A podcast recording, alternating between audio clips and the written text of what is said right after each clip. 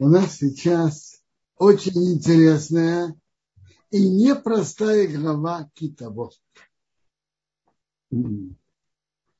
Глава начинается ава очень важной заповеди, заповеди принесения бикурим, первинков плодов. Я прочитаю эту главу, как она пишется в Торе, сразу на русском.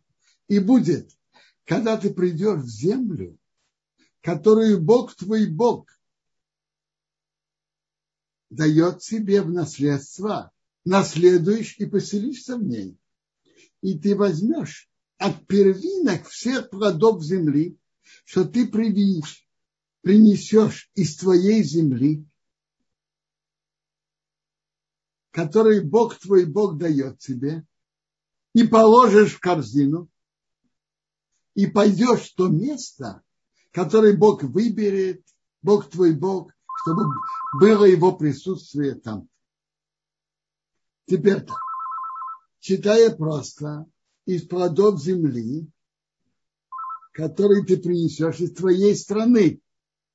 А в другом месте написано, какими плодами земля Израиль славится. А это семь видов плодов. В главе Эйкев мы ее их упоминали. Страна пшеницы и ячменя, винограда, инжира и гранат. Страна олива, которые дают масло, и финики, из которых идет сладость, как от меда. То есть только из этих семи видов приносят первинки плодов. Куда пойдешь? В то место, что Бог выберет. То есть выберет, чтобы его присутствие было там. Придешь в храм. Придешь к Коину, который будет те дни, и скажешь ему, я рассказал сегодня перед Богом твоим Богом, что я пришел в страну, которой Бог наших отцов дал нам. Коим возьмет корзину из твоей руки и положит перед жертвенником Бога твоего Бога. Что он возьмет корзину? Корзину с первинками плодов надо было поднять и раскачивать во все стороны. Вы видели, как раскачивают лулав вместе с этрогом, все четыре вида, во все четыре стороны, и вверх и вниз – также надо было сделать с бикурим. Коин ложит свою руку под рукой хозяина, и вместе они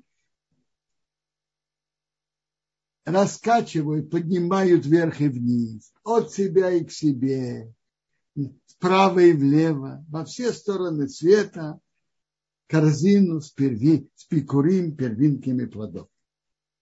И последствия, что с ними делают? Последствия их отдают коину.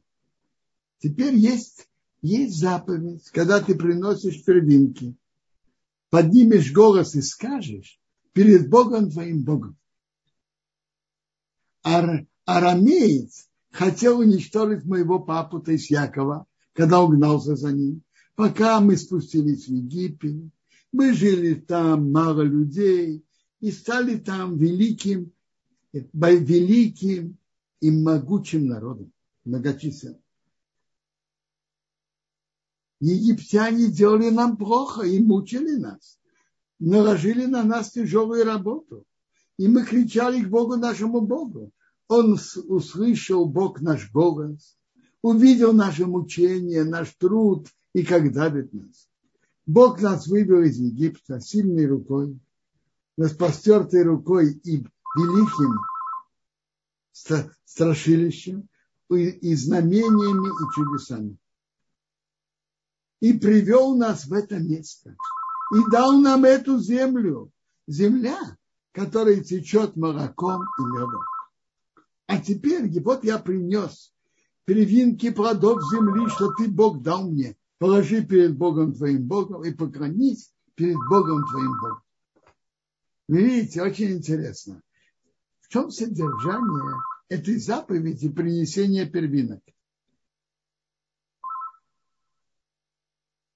В чем содержание? Содержание выразить Богу благодарность за плоды и за землю, которую Бог дал нам, еврейскому народу. Но очень интересно, что выражение благодарности не начинается с того, выразить благодарность можно было очень коротко. Вот я приношу плоды от земли, которую ты, Бог, дал мне. Последняя фраза. А тут у прямое указание Торы начать рассказывать о добре, который Бог сделал с еврейским народом с самого начала. А? И каждый еврей, который приносил бикурим, первинки плодов, должен был произносить эту фразу, как, как она написана в Торе. И, конечно, на Лашона Кодыш, на иврите. Как она написана? Это говорит нам, что хорошо, как важно выражать благодарность. И когда ты уже выражаешь благодарность Богу, вырази благодарность с самого начала. Очень интересно, что тот, кто читает эту главу на иврите, он вспоминает, и он вспоминает, что он это ему эта глава знакома из другого места. Знаете откуда? Пасхальная года построена на вот этом тексте. Но там берут каждое слово или несколько слов и приводят ее расширение из других и, другого, и других текстов Торы. Но основа рассказа о выходе из Египта в ночь пасхального седера построена на вот тексте, который в Торе, что каждый еврей говорил при принесении бикурим первинков плодов. Скажите, а что общего между принесением первинок плодов и между пасхальной агадой, рассказом в ночь Песах? Что общего? А? Знаете, что общего? принесение бикурим, первин, первинных плодов, основа его выражение благодарности Богу. И пасхальная ночь рассказа о выходе из Египта, основа ее – это ночь благодарности, выражение Бога благодарности.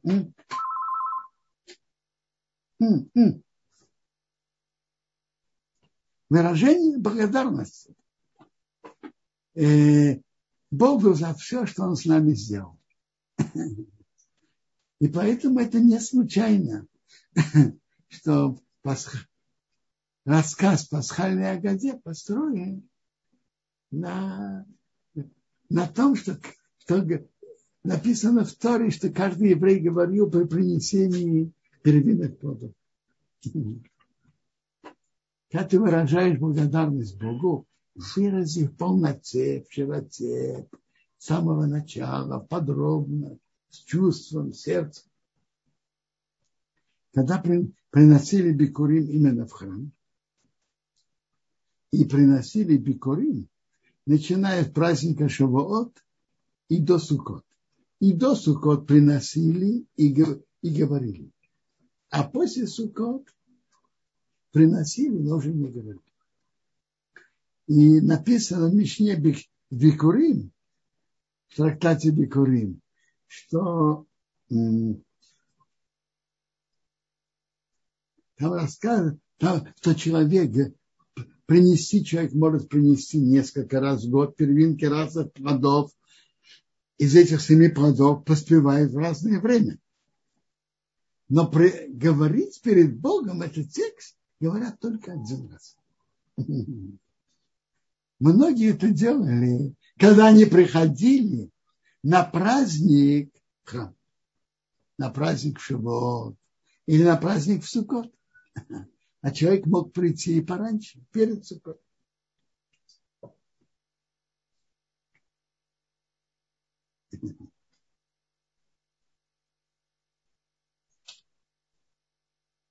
Тора говорит нам дальше очень интересный закон. Есть закон отделения трумот разных выделений от плодов, которые выросли в земле Израиля, от трумот и масрот. А есть человек выделил. Что-то он должен дать Коину, какие-то части Леви, что-то бедному. Но есть такие люди, которые отделили, но отдать они не торопятся. И у них может даже сгнить. Так Тора установила время, до которого каждый человек обязан отдать. Это до Песаха четвертого года шли семилетки. Считали, был год Шмита, а после этого начинали 1, 2, 3, 4, 5, 6. А седьмой год – это год Шмита. Год, который не обрабатывает землю, и ты не хозяин плодов. Так перед Песахом 4 и 7 надо было все раздать.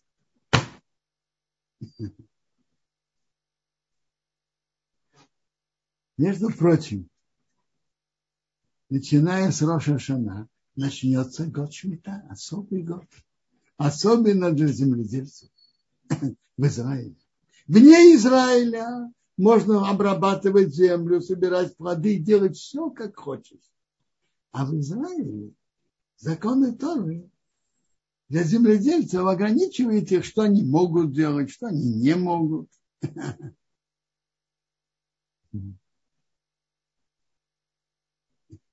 При основные два принципа, что плоды земли Израиля еврею нельзя обрабатывать землю и нельзя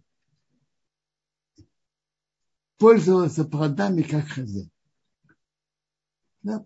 Тема шмиты широкая тема, я ей заниматься сейчас, я ее разбирать подробно сейчас не, буду, не могу. Дальше читаю продолжение главы.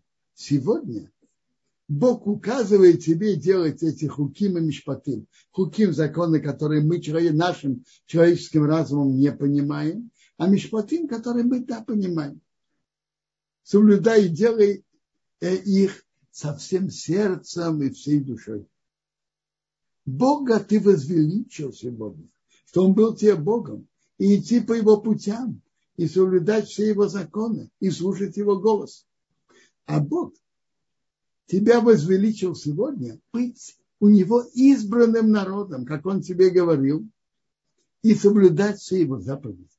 И сделать тебя верхним над всеми народами, которые Он сделал на хвалу и на имя и на великолепие, и чтобы ты был святым народом перед Богом, твоим Богом, как он говорит.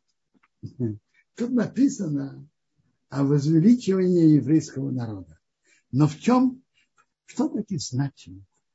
Что Бог говорит, что евреи, они особый, более, э, а, особый, более великий, более важный народ. В чем? В чем величие? Значит, это надо понять. Избранность, о которой мы говорим в молитве, ты выбрал нас из всех народов, это совсем другое, чем есть некоторые народы, которые говорят, мы высшая раса и так далее. У них я, мы высшая раса, значит, нам все полагается, и нам все дозволено и мы можем топтать других. Избрание еврейского народа совсем другое.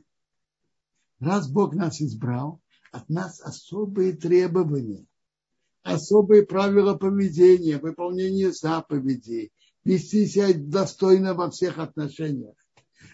Это основное избранность еврейского народа. Мы как армия Бога или как вообще сфурно выражается, мы как священнослужители в храме мир, за всех, за весь мир. И это, и как, как говорят, как тяжелат и шапка Мономаха. Это в основном обязанности. И когда еврейский народ выполняет свои обязанности, так отношение Бога к нему особое. На основе избранности это вестись, соблюдать заповеди, вести себя достойно во всех отношениях. Это в основном обязанность.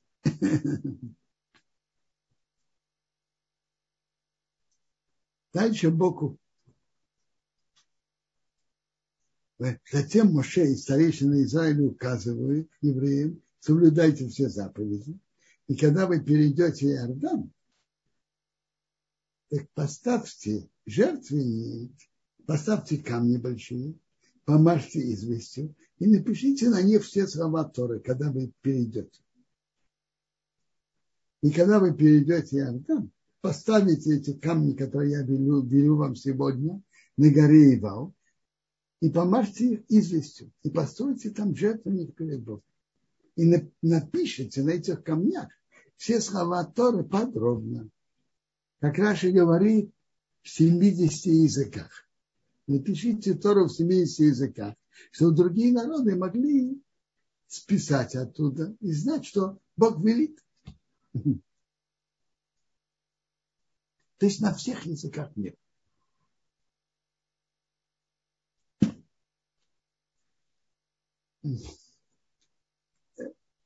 Затем тут было, есть особые указания, что Моше указал народу, то когда они перейдут Иордан, то будут колена, которые встанут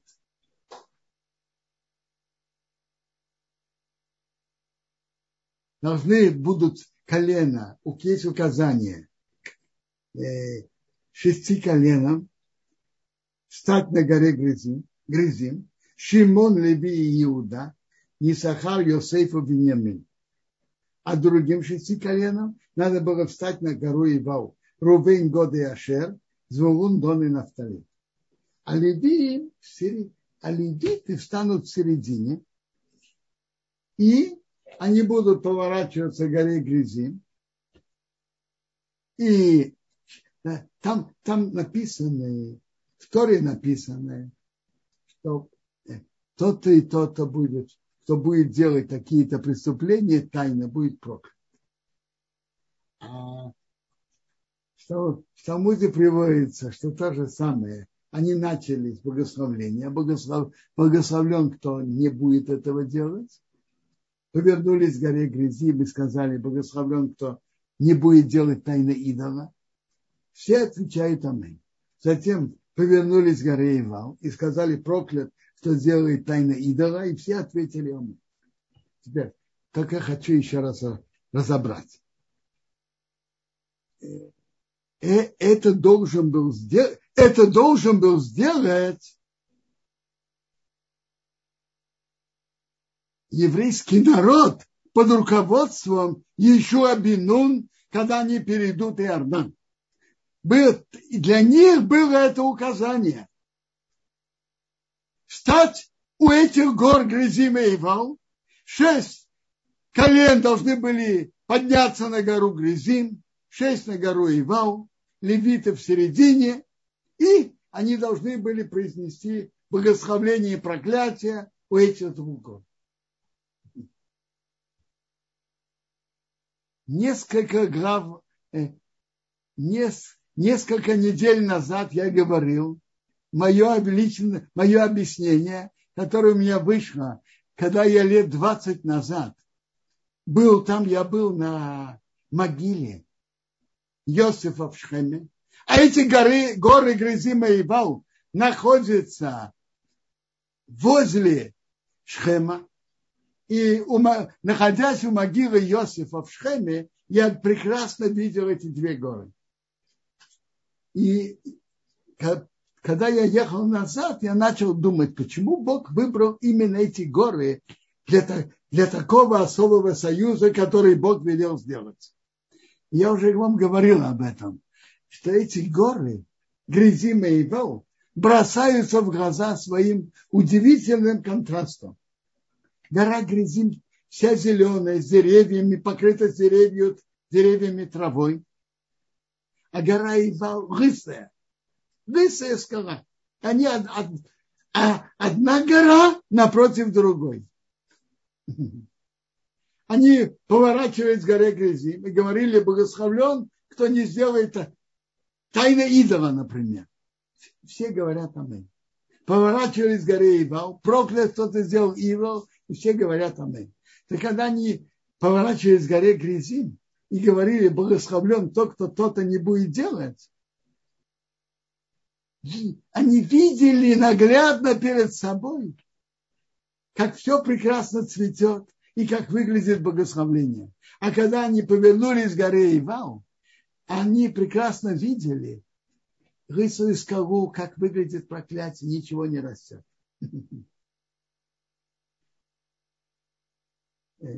Теперь, э, тут есть несколько практических вопросов. Во-первых, написано, что колено Леви было на горе Грязи. А тут мы читаем, что, что левиты были в середине. И левиты обращались к евреям громко. Ты где они были? На горе Грязим или между горами? В Гебаре Сота, где разбирают это, говорят не ответы. Суть ответов такая. Левиты, которые были в качестве служителей, часть левита, старейшины были в середине. А все колено было на горе Грязим. Ясно? как бы служители, священнослужители из Левита, которые говорили громко, обращаясь к народу, были в середине. А все колено Леви, как колено, было на горе Грязим. Задается другой вопрос. Почему эти колена заслужили быть на горе Грязим, а те, а те на горе Ивал? Почему? Одно из объяснений, что я видел, что Бог это сделал, зная заранее будущее. Если кто-то будет обратить внимание, то он увидит, что на горе Грязим поднялись именно те колена, которые больше остались. Почитаем, какие колена. Шимон, Реви, Иуда, Исахар, Йосеф и Беньямин. Как известно, два колена Иуда и Беньямин остались и вернулись, вернулись во втором храме. Теперь левиты было больше на территории колена Иуда и Беньямина, потому что там они имели права, а на территории десяти колен, когда еврейское царство разделилось на десять колен и на два колена, то написано, что левиты, многие переселились на территории двух колен. Там они были священнослужителями, они могли служить в храме. А у десяти колен они не имели как, никакого особого положения. Теперь Шимон был перемешан с коленом Иуды, поэтому от него больше осталось. Из Исахара было больше знатоков Торы, и были много в Иерусалиме. Так часть от них осталась. И, по-видимому, от Йосифа тоже. А все остальные колены, они из десяти колен, которые пока мы не знаем, где они, они еще вернутся, но пока мы не знаем, где.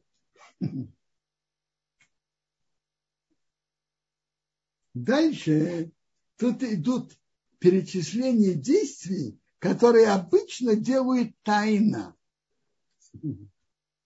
И на это весь еврейский народ сказал благословление тому, кто это выполняет, а затем проклятие тому, кто не выполняет. Так выходит, что каждый, что, например, выполнит, и, и там дальше есть 11 частных действий. Между прочим, надо их знать. Одно из них это, знаете что? Благословлен, кто относится с уважением к родителям, и проклят, кто относится с неуважением к родителям. Это тоже из тайных действий. Кто знает, э, как дети относятся дома к родителям? Кто об этом знает? Это тайна.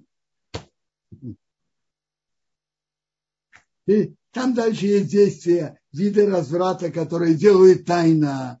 Один еврей говорит на другого плохое. Это действие, которое делает тайно. А последнее проклят который не установит слова этой Торы, делайте. И весь народ сказал Аминь. Раша говорит так. Тут благословление на того, который установит слова Торы. Ведь мы говорили, что каждое было, в каждом из них было раньше благословление, а потом проклятие. Благословение. Так тут Раши говорит так, что тут они приняли на себя все заповеди Торы вместе. Все заповеди Торы. Благословлен, кто выполнит, и проклят, кто не выполнит. Выходит интересно, что по Раше каждый еврей, который выполняет заповедь, он получает благословление от Бога, как Бог обещал, но у него есть также благословление от 600 тысяч евреев того поколения. Поколение, когда еврейский народ перешел Иордан.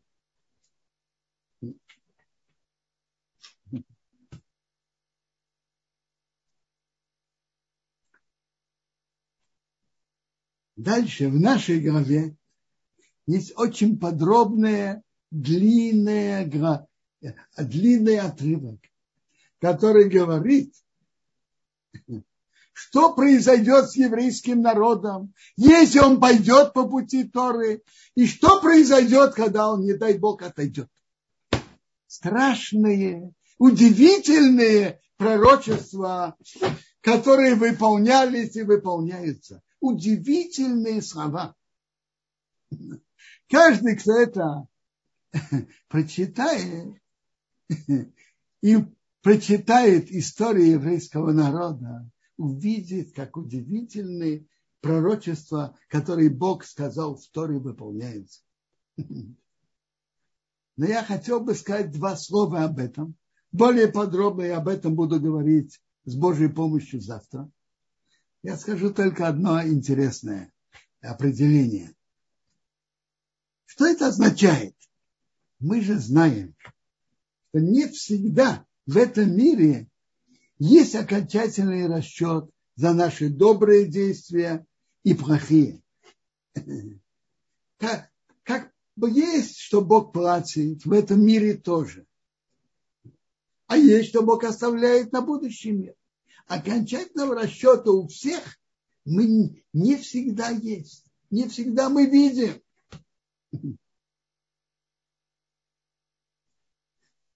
Бывает и по-другому. Потому что у Бога есть свои расчеты, за что платить в этом мире, за что в будущем, что оставить для детей, для внуков и так далее. Что же значит, означает эта глава, которая тут на, которые мы читаем, которые мы будем читать в эту субботу. Длинная глава. Об удивительных благословлениях, которые будут включать все. Есть еврейский народ по пути Торы. И о удивительных наказаниях, которые придут на еврейский народ, если он отойдет от Торы. Во всех отношениях во всем. Это можно читать главу. Рамбан в главе Бахакатай пишет так, что есть правило у Бога.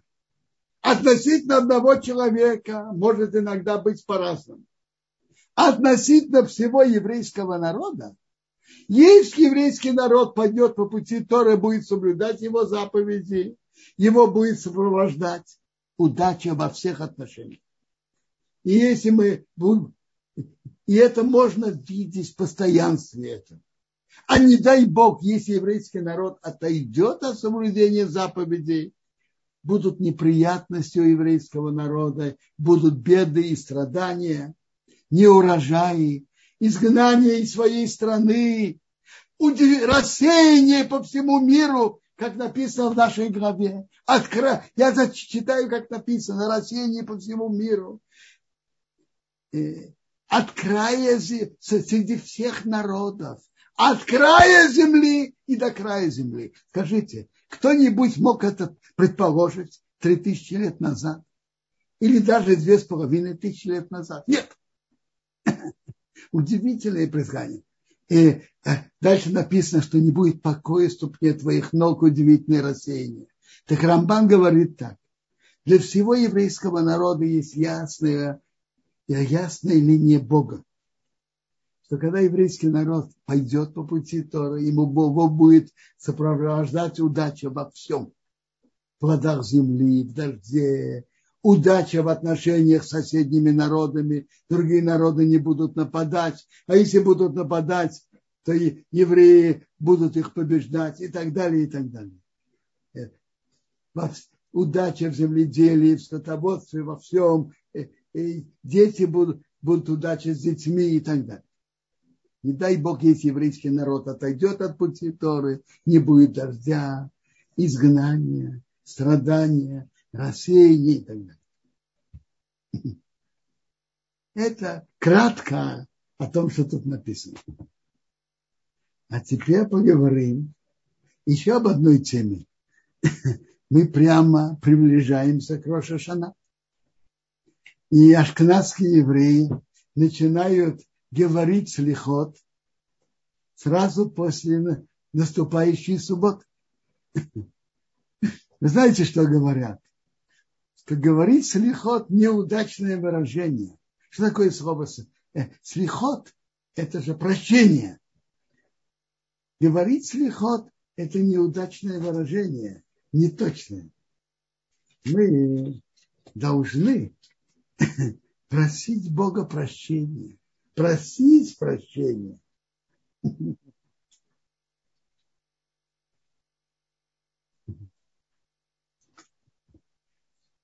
Теперь, когда, когда у ашнасских евреев принято говорить слихот так, э, с начала недели, но как минимум 4 дня.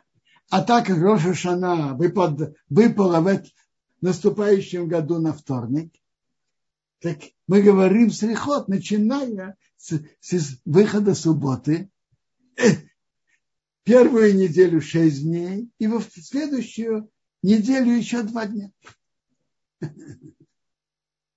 Когда говорят, говорить слихот? А традиция была, по традиции было, что старались говорить это в конце ночи, потому что конец ночи – это особое желанное время перед Богом, в конце ночи.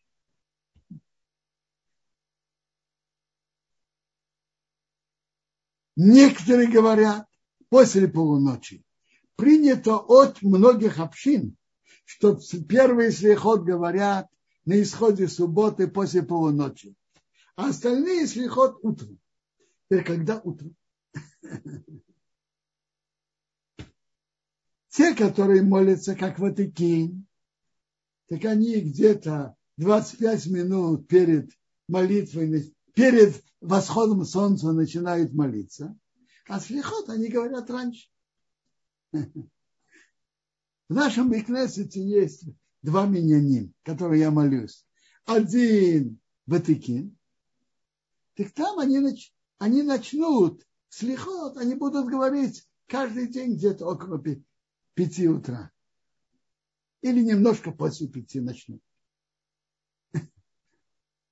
Восход солнца сейчас где-то 8, 8, 9, 10 минут после шести. Во втором миньяне, который в 7, начинают какое-то время перед семи говорить слихот. То есть э, они начинают вставать раньше, чем обычно. Смотрите, вставать, вставать ночью для многих это нелегко. Поэтому большинство говорят слихот позже. Вот, например, как тот миньян, который молится в 7, говорят, говорят, я знаю, 6.15 или 6.30 начинают. Немножко раньше. Те, которые молятся по восьмого в других местах, начинают раньше. Но я вам скажу, самое первое, это не просто говорить слихо, а так и просить у Бога прощения и продумать,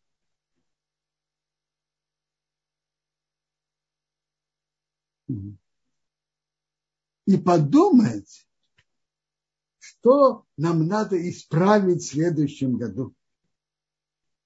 каждого из нас есть разные действия, и, и мы должны хорошо продумать, сколько, э, что каждому из нас надо исправить.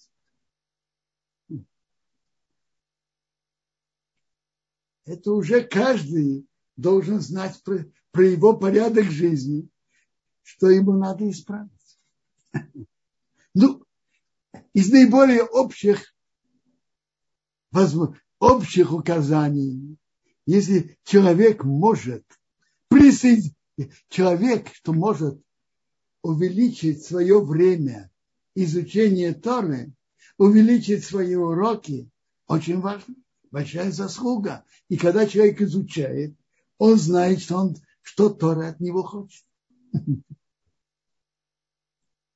Я уже говорил про соблюдение шаббата, про постараться изучать законы шаббата, соблюдать. Человек должен подумать о воспитании детей.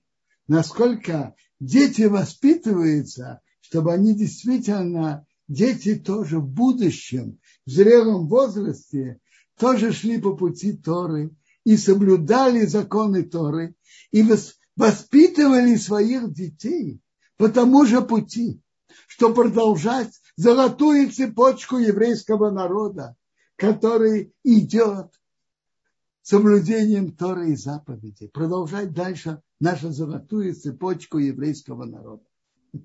Посмотреть, что он может и должен сделать для этого. Э, смотрите, есть отношения между человеком и Богом, а отношения, э, наши отношения с другими евреями. Надо продумать. Кого в течение года, может быть, мы обидели, и у кого надо попросить прощения. Если мы кому-нибудь, может быть, должны деньги, одолжили и не вернули, может, мы ему должны деньги.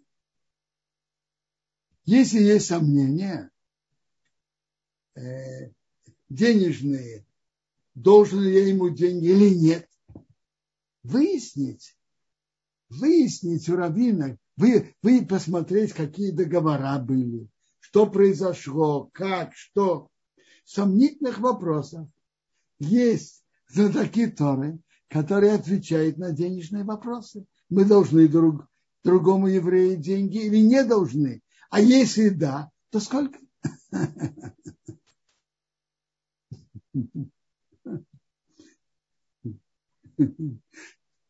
Два человека, и я не занимаюсь особо бизнесом, но два человека имели ко мне какие-то финансовые требования. Я им говорю, хорошо, пойдемте вместе к Даяну, Равину, который знает денежные вопросы. Сегодня я был с одним я был лично, он говорил свои требования, я сказал, что я вижу, и как Равин сказал, так мы сделали. Вторым, э, я был там лично, он говорил по телефону. Во всех денежных сомнениях надо стараться выяснить и не быть э, должным другому. А если в личных отношениях, то надо, то надо это постараться загладить, исправить, улучшить отношения. Э, есть отношения с далекими людьми. Если человек руководит людьми, руководит бизнесом, и он платит людям деньги, он должен проверить, действительно ли он вел себя с людьми нормально и заплатил им то, что он обязался. А есть личные отношения. Отношения дома между мужем и женой, между женой и мужем. Наши отношения с детьми. Наши отношения с родителями. Одна из важнейших заповедей – это почитание родителей. И как раз в нашей главе тоже говорится об этом. Одно из проклятий, которые были, когда евреи были у гор, между гор Грязима и Вал, на этих горах, что написано? Проклят тот, кто относится неуважаемо к отцу и матери. Это надо проверить, постараться исправить. Если что, если поступили неверно, извиниться, заградить перед родителями. И так далее, и так далее.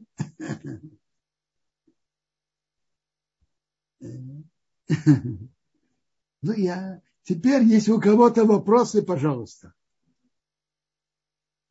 Если кто-то одолжил не вещь, не деньги, но вещь или книгу, если одолжил вещь, чтобы вернуть, должен вернуть. Одолжил книгу, чтобы вернуть, надо вернуть. Я, в чем тут вопрос даже? То, что одолжили, надо вернуть. Если одолжили, так надо вернуть, конечно. Робинсон, тут был чуть выше вопрос, э, спрашивал э, Юрий. Известно, что Ишо Бенун устроил жертвенник на горе Иваль. Почему он выбрал именно Лысую гору? Послушайте, не Ишуа выбрал. Ведь в нашей главе написано ясным текстом построй жертвенник на горе, и, на горе Ивал. Вопрос уже относится, почему Бог выбрал эту лысую гору. Это, честно, откровенно, я не смотрел и не думал. Надо так и посмотреть. Но это не еще выбрал, это Бог выбрал в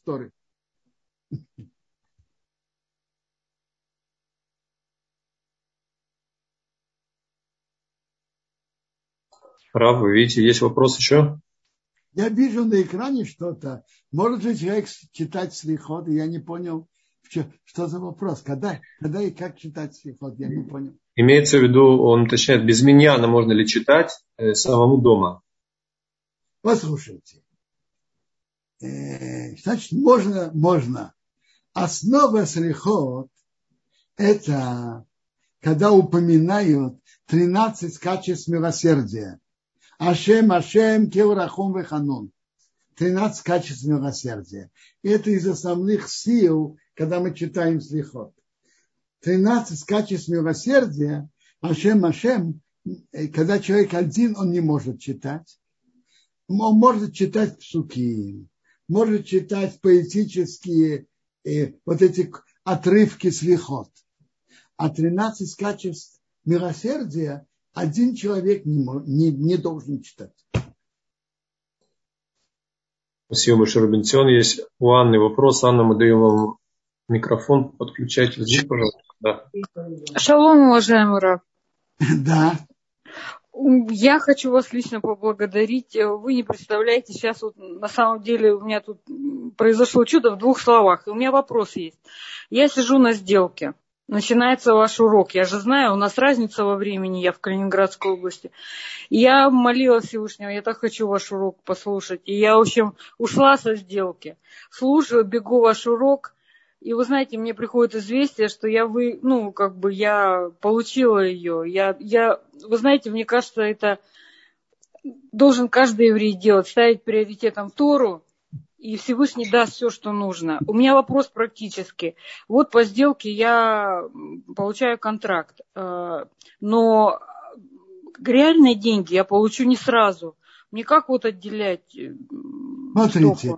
Э, я вас благодарю, благодарю, благодарю. Я уже говорил, что отделять маасер как пишет Хофецхайм в книге Авас Хесед, стоит делать блинедер. Делать это и уверенно, и точно, но блинедер. Я понимаю по-простому. Раф, я имею в виду, у меня реально... уже получает от тех денег, что человек реально получает. А, все, поняла. Потому что, потому что я на бумаге имею сейчас, но я реально еще, у меня как бы другие деньги-то есть, ну то есть из реальных, которых я получу, этот сдока. И второй а вопрос все я поняла. Раф, у меня такой вопрос. Вот Бекурим, ну, я не знаю, у меня перед глазами это что-то фантастическое.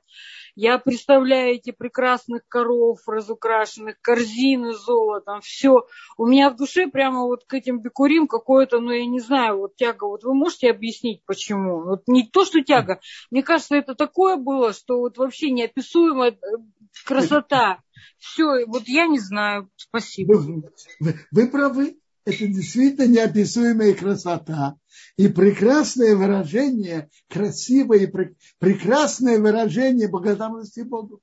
Но мы можем выразить благодарность Богу в других формах. Вы знаете, что, что многие люди просят у Бога. А вы знаете, надо не только просить, надо говорить с Богом, как говорят, э, э, как говорят э, с отцом, и говорят с ним, вспоминать добро, что ты не сделал. Рассказывают про Хофецхайма, что видели его ночью, это уже больше в старости. Так он выходил в лес. Никто особенно не слышал. Может быть, кто-то как раз попадался там. А так, в старости он был, и он начинал говорить, Бог, я вырос так, я родился сирот, я был сиротой, папа у него рано умер, ты мне помог учить Тору, ты мне помог жениться, построить семью, ты мне помог, чтобы я мог написать эти книги Хофецхаим, Шмирасагошин, ты же, э, Мишнабрура, ты мне сделал так много. И Дальше начинал говорить, там, что он должен исправить, в чем нехорошо и так далее. Но начинал с выражения благодарности Богу за все, что Бог с ним делает. И это каждый человек может. Спасибо большое. Вы меня еще благословляли на эту сделку, сами того не зная. Спасибо вам. Смотрите, тут на экране я видел вопрос, что я объяснил, Э, что эта гора была лысой еще до этого, гора Ивал, а гора Грязим была цветущей до этого, и поэтому Бог выбрал это. А вы спрашиваете, а может быть все наоборот? Э, после благословления гора Грязим стала цветущей, а гора Ивал стала лысой. Смотрите, доказательств у меня нету. Нет, ниоткуда, ни в ту сторону, ни в эту. Я говорю вам, как я это понимаю, как я думал. И я вижу в этом глубокую причину, почему Бог выбрал эти горы. Это объясняет мне. И знаете, что еще мне это интересно комментирует? Ведь Бог хотел еврейскому народу, чтобы он глубоко вошел в их сердце. И Бог им показал, смотрите, две горы одна возле другой. Те же те же облака над ними, те же ветры, те же пчелы крутятся там. И все-таки эта гора цветущая, а это наоборот. Я скажу вам только одно. Я это сам думал, а потом я нашел, что приблизительно то же самое пишет Рабширшам Фол Еш в своем комментарии. А если кто-то скажет наоборот, как вы пишете, хорошо. Можно и так сказать. Но мне ближе это, этот путь. Еще вопросы? Спасибо, Робинсон. Есть от, э, там спрашивает, э, слихот просят только мужчины, а как просит, просит прощения Всевышнему женщины? Смотрите, в принципе, в разных местах по-разному. Я знаю, что некоторые женщины идут к слихот. Не то, что, что они обязаны, но некоторые женщины идут к слихот. И женщины могут тоже это делать. И читать Таилим, это тоже важно. Для женщин читать Таилим – это важная, важная мецва. Спасибо, Бенцион. Тут Едидия очень попросил, его мама упала и сломала бедро, должен сделать сейчас операцию можно э, Руфуа Шлема для Елизаветы Бат Марияся? То Бог послал Руфуа Шлема Елизавета Бат Марияся, что Бог помог. Спасибо огромное. Есть еще вопрос? Нет, это не вопрос. Это... Ага.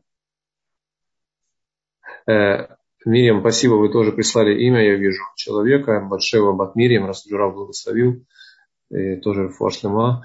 Бог послал Фуашлема. Аминь, аминь. Есть вопросы о подготовке к Роша Шана и так далее. Давайте. Я хочу слушать вопросы на эту тему. Да, пожалуйста, э, я прошу всех, кто участвует, еще 7 минут мы можем Рава спрашивать на тему Рошана. Пожалуйста, обращайтесь. Э, Рав, такой вопрос. Э, если человек не поспевает в Рошашана молиться вместе с общиной, как ему поступать? Что значит он не успевает? Что он не успевает? Например, если он очень долго молится, община что, уже... Что Амид, он молится? Амиду, есть части. Есть перед Мизмеши Ханука Сейду Барахшома, есть Суки Дезимбро, есть Ейцерор, после Ейцерор эти благословления Шма, есть Шмонаесры. Известно, что есть люди, у которых чтение Шмонаесры занимает больше времени в Рошишана. Известно. Ну, в чем ваш вопрос? Так, допустим, он продолжает молиться, а Хазан уже начал молиться. Ну и что? Он закончит перед тем, как Хазан закончит. В чем проблема? Если он начал вместе с Хазаном, пусть молится дальше. Я видел таких людей, которые молятся Шмоная Свей, начинают вместе с Хазаном, это важно, начать так запланировать, начать вместе с Хазаном Шмоная Свей, а он продолжает молиться дальше. Э, Мариф – это больше вопрос, он остается, а все уже расходятся. Ну, это уже как, как у него вышло. А утром э, Хазан начинает, начинает, а он продолжает молиться. Ну и что? А, Раф, тут есть еще такой момент. Принято в Илуле брать на себя небольшое обязательство перед э, Рошашана. И я слышал, что еще э, делают такое принятие и непосредственно перед Йом-Кипуром. Это два разных принятия или это одно и то же? Смотрите, это уже как человек делает. Можно одно в общем на будущий год. Но, но человек должен быть реалистом и быть реалистом и практиком, и то, что он берет на себя, чтобы это было реально. Чтобы он так это делал. Можно принять на себя, э, сказать блинедер, если человек боится. Конечно, блинедер. Недарим нельзя, нехорошо делать. Потому а то, что мы... Представьте, а... если человек взял в себя что-то дополнительное, он не выполняет, так это только грех нарушение. Что он принимает, что было блинедер, но человек должен быть крепким в том, что он решает, и блинедер тоже должно быть серьезным. А вот обряд Таратный Дарим, который устраивается да, а, накануне Рошана, он а, включает в себя также и те принятия, которые человек принял на себя перед предыдущим Рошашана? Еще раз. В предыдущем Рошана мы уже говорили, что человек принимал блинедер. Так почему что это было снято? Это было блинедер и остается блин, без недер. В чем вопрос? Ага. То есть то, что было принято блинедер, а Тарат Надарим к этому нет. Еще раз. А Тарат Надарим снимают обед. Это не обед. Это человек принимает, что он будет стараться, скажем, говорить такую-то браху спокойно, не, нет, спокойно и отчетливо. Очень хорошо. А, Раф, тут Тирца спрашивает, поблагодарить за ваши уроки. Вопрос, если э, у меня слихот записанный на диске в виде песен, э, то, что я слушаю этот диск, мне это как-то каким-то образом засчитывается? Не понимаю, какие песни, я не понял. Слихот. Есть слихот. информация слихот с которым в еврейском народе принято их читать. Так, так их и читают. Если это с такой интонацией, как принято читать, принято читать. А если это как песня, как э, песни на свадьбе, это не, эта песня не соответствует теме слихот. Каждая песня соответствует, э, должна соответствовать теме. А то о чем это говорят? Робинсон, есть такое, что в Рошашана не принято просить какие-то личные просьбы. А с другой стороны, я слышал, что во второй день, да, можно э, просить личные просьбы. Известное дело, что не напишут об этом. Но давайте скажем так. В наших поколениях человек будет просить, все совершенно может просить. И, и, но надо знать, что просить. Надо просить хорошие вещи.